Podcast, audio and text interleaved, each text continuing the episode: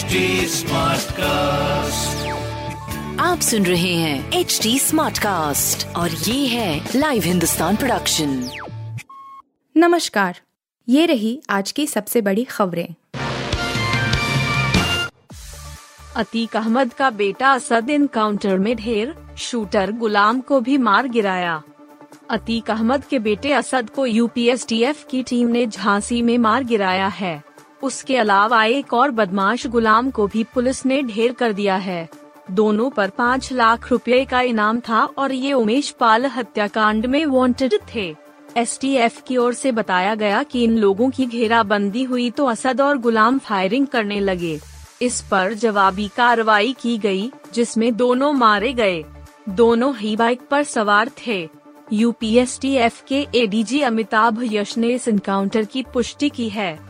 उन्होंने कहा कि इन लोगों के पास से विदेश में बने हथियार बरामद किए गए हैं। जज ने मुझे ढीठ कहा, कठोरता की सजा पर रोक के लिए राहुल गांधी ने दी दलीलें। मोदी सरनेम को लेकर दिए गए बयान को लेकर आपराधिक मानहानि के दोषी करार दिए गए राहुल गांधी की याचिका पर गुरुवार को सूरत की सत्र अदालत में सुनवाई हुई।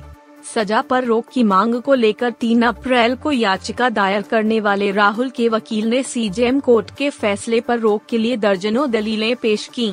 राहुल के वकील आर एस चीमा ने यह भी कहा कि राहुल ने केरल की वायनाड सीट से रिकॉर्ड मार्जिन से जीत हासिल की और अयोग्य करार दिए जाने से अपूर्णीय क्षति होगी। बार एंड बेंच की एक रिपोर्ट के मुताबिक, राहुल के वकील चीमा ने कहा कि केवल पीड़ित व्यक्ति ही शिकायत दर्ज करा सकता है।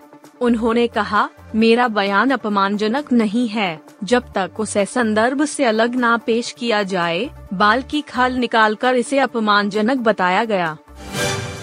बारिश से जागी मुंबई, अब पंजाब और राजस्थान में बदलेगा मौसम।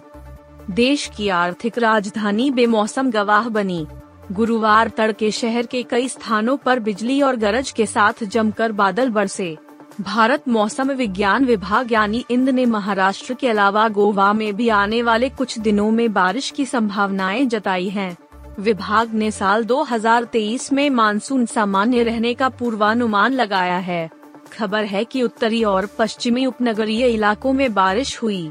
इनमें बोरीवली, भयंदर, मलाड, गोरगांव, अंधेरी, नेगांव, वसई, जुहू, मीरा रोड समेत कई इलाके शामिल हैं।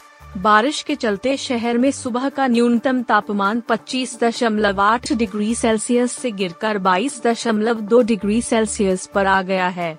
खास बात है कि 10 दिनों पहली बार तापमान सामान्य से नीचे रहा। कर्नाटक चुनाव को लेकर बीजेपी के तेईस उम्मीदवारों की दूसरी लिस्ट जारी। कर्नाटक विधानसभा चुनाव 2023 को लेकर बीजेपी ने पार्टी के तेईस उम्मीदवारों की दूसरी सूची जारी की है।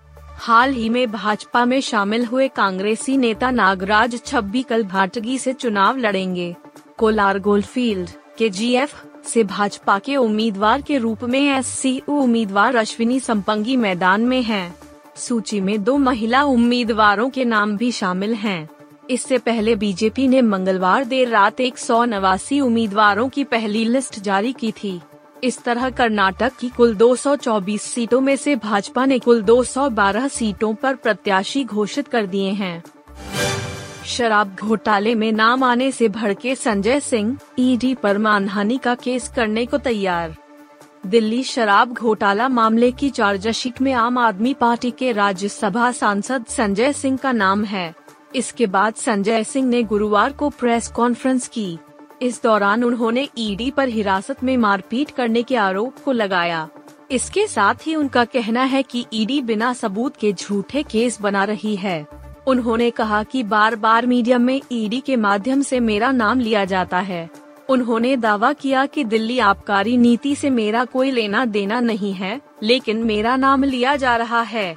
उन्होंने कहा कि ईडी की चार्जशीट में मेरा नाम लिखा हुआ है। आप सुन रहे थे हिंदुस्तान का डेली न्यूज़ रैप, जो एच टी स्मार्टकास्ट की एक बीटा संस्करण का हिस्सा है। आप हमें फेसबुक ट्विटर और इंस्टाग्राम पे एट एच टी या podcasts@hindustantimes.com पर ईमेल के द्वारा सुझाव दे सकते हैं।